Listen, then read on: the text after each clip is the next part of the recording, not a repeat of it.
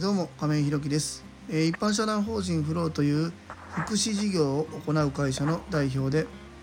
えー、現在は障害のある方のグループホームブルーの三日面の運営をしております、え今日は、えやりたいことは向こうからやってこないなというテーマでお話ししたいと思います、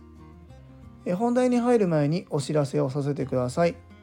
え現在グループホームブルーの三日面では、入居者様が6名、ですので、6床満床です、それに伴いまして、2棟目の準備も行っております、ブルーの三日面見学ご希望の方ございましたら概要欄のリンクをご覧いただきまして、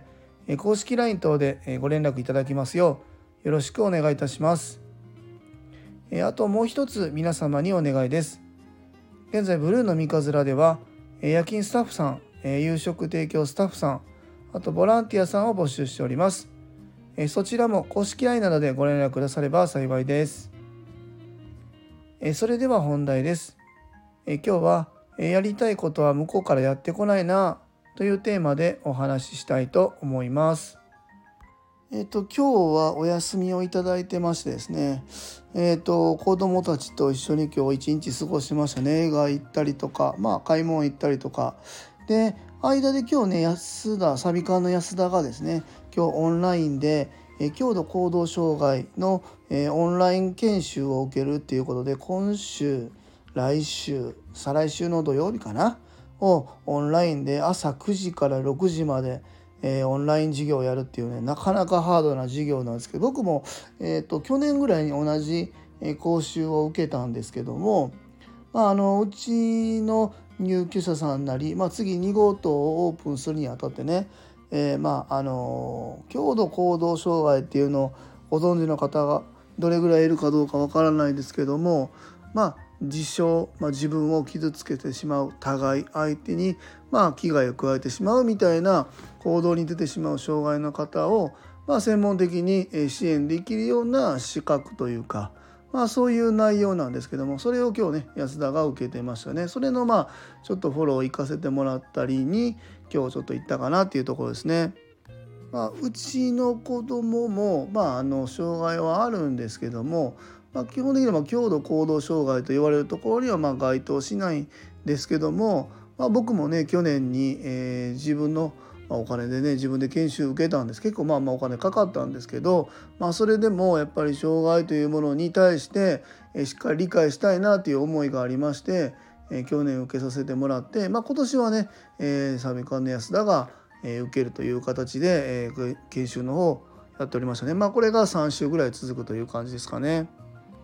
すいませんちょっと話はそれたんですけどもあの今日のテーマのねやりたいことっていうのはやっぱりこう向こうからはやってこないなっていうふうに改めて思ってあなかなかこうやりたいことが見つからないみたいなことを言う方っていうのはまあ、うん、いらっしゃるかなと思うんです。まあ、やっぱり前職のお仕事でもまあ結構いてまあ会社員っていうことに別に僕はそこに何て言うんかな会社員をやるっていうことにきちんと理由があってやってらっしゃる方は僕はいいなと思うんですけども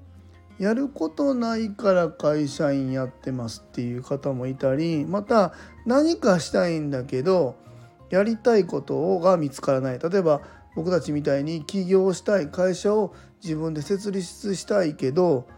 まあしたいって思いがあっても何でやったらいいかわからないみたいなことを言う方がいてなんかそれってなんか矛盾してるというか、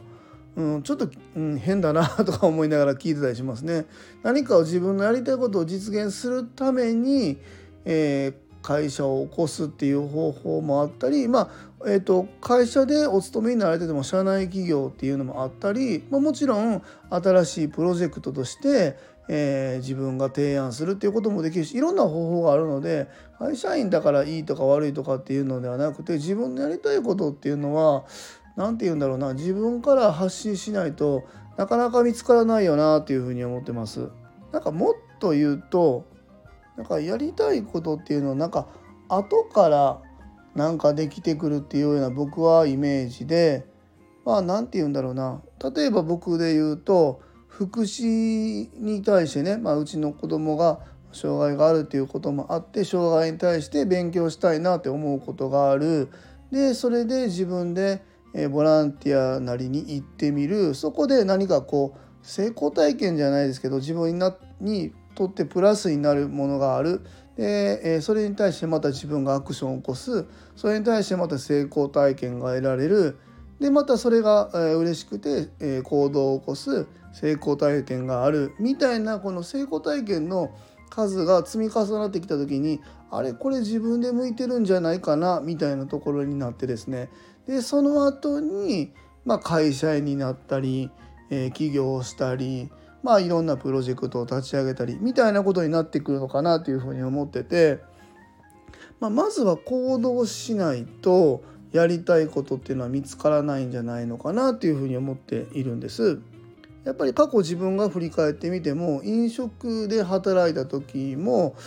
そうですね今はやっぱ料理好きなんですけど、まあ、過去にもやっぱり10代の頃かな飲食やってて、えー、その時にシェフに提案する、えー、自分で作ったソースなり料理なりを食べてもらう、まあ、失敗もあったり突き返されることもあるけど認めてもらえることがある、まあ、その数質みたいなところが積み上がってきてあこれ自分に向いてるんじゃないのかなっていうふうに思ったしでまあ、えー、30代の頃にやったパチンコ店の店長なんかも結局そうなのかなと思うんですよね。自分が今まで、え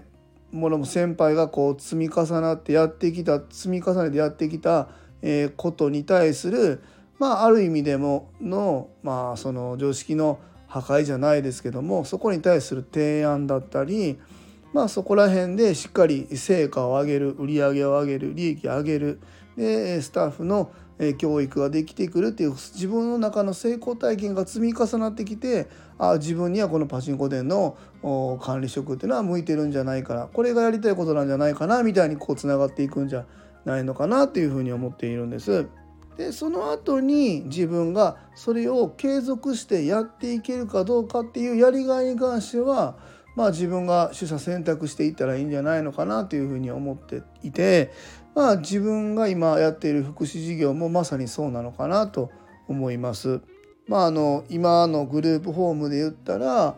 まあ、オープン立ち上げまでに法人をやってグループホームできてそこから入居された方がいてまあもちろん失敗ではないかもわからないけど退去される方がいて、えー、また入居される方がいてでそこに対する支援をやっぱりどんどんどんどんマイナーチェンジしていきながら、えーと、成功体験に変わっていく入居者さんの生活が整っていったり今までなかなか一人では難しかったことがどんどんどんどんどんどんどんどん一人でできるようになっていったり、えー、本人のなんかこう自立につながるような行動の数だったりが増えてくるっていうのが自分の中にリターンとして返ってくるスタッフの成長につながっているみたいなのが見えた時にあ福祉事業の、え、事業主、え、会社を起業してよかったなっていう数が増えてくるその増えてくる成功体験が増えてきた時に、え、自分のやりたいことに変わっていくっていうまあやりたいことっていうのは実はもしかしたら後付けになっていくんじゃないのかなっていうのが僕の持論なんです。まあ、なので、まあ、やりたいことっていうのが見つからない方っていうのはもしかしたらいろんなこと何でもいいから挑戦してみてその少ないところからの経験だったり知識の少ないところから入っても少しずつその成功体験を積み上げることで行く先にやりたいことに変わっていくんじゃないのかなというふうに思っております。え今日はやりたいことは向こうからやってこないなというテーマでお話しさせていただきました。え最後までお聴きくださりありがとうございます。え次回の放送もよろしくお願いいたします。あ自分の成功体験を増やすって意味ではあのこの間ねフランス語の勉強えー、まあスクールというか個人レッスン受け出したんですけどもこの辺もしっかりね ちょっと勉強して次18日がまた2回目のスクールなんでここまでにしっかりねまたえー、数字の数え方だったり季節みたいな初歩的なところね僕実はできてなくってアプリでねちょっとずつちょっとずつ勉強してたところの答えはできたりするんですけどその辺がねちょっとまだ抜けているのでこの辺をもっともっともっともっと積み上げてねそこのプライベートなところでも成功体験積み上げれたらなと思っております。えでは明日も素敵な一日をお過ごしください。一般社団法人フローの亀井宏樹でした。アビアント